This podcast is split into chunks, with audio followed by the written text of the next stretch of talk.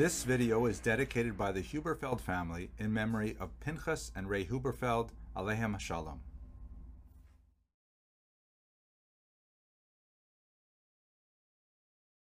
Hello and welcome to Jewish History in Daf Yomi. Today's Daf has a Mishnah that talks about forced haircuts. Like if the uh, listim come in, robbers come in, and they forcibly cut people's hair.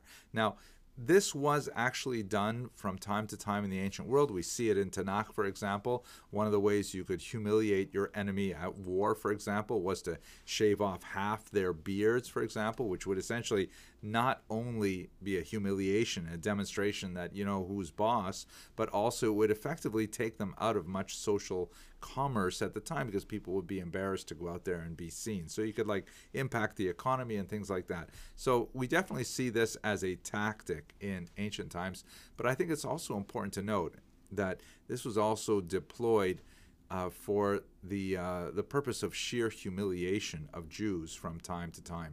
Most notably, in my mind, is uh, when the Nazis, Yimach Shamam, invaded Poland. And we should recall that the Nazis themselves, living in Germany, had very little opportunity to encounter traditional observant Jews. There were definitely Jews in Germany, about half a million of them, but most of them were more acculturated, dressed more like Germans, were more likely to have their beards trimmed and so on. But when they came to Poland, when they came, when they invaded Poland, and they found, you know, Jews in long kaftans and payas and long unkempt beards, uh, they uh, ran, they ran, they wreaked havoc upon these populations. And in the uh, fall of nineteen thirty-nine in particular, I know this from my research in the Eish Kodesh, this is uh, the one moment in the entire book when the Piaseczno Rebbe actually makes a direct reference to what's happening in the Holocaust.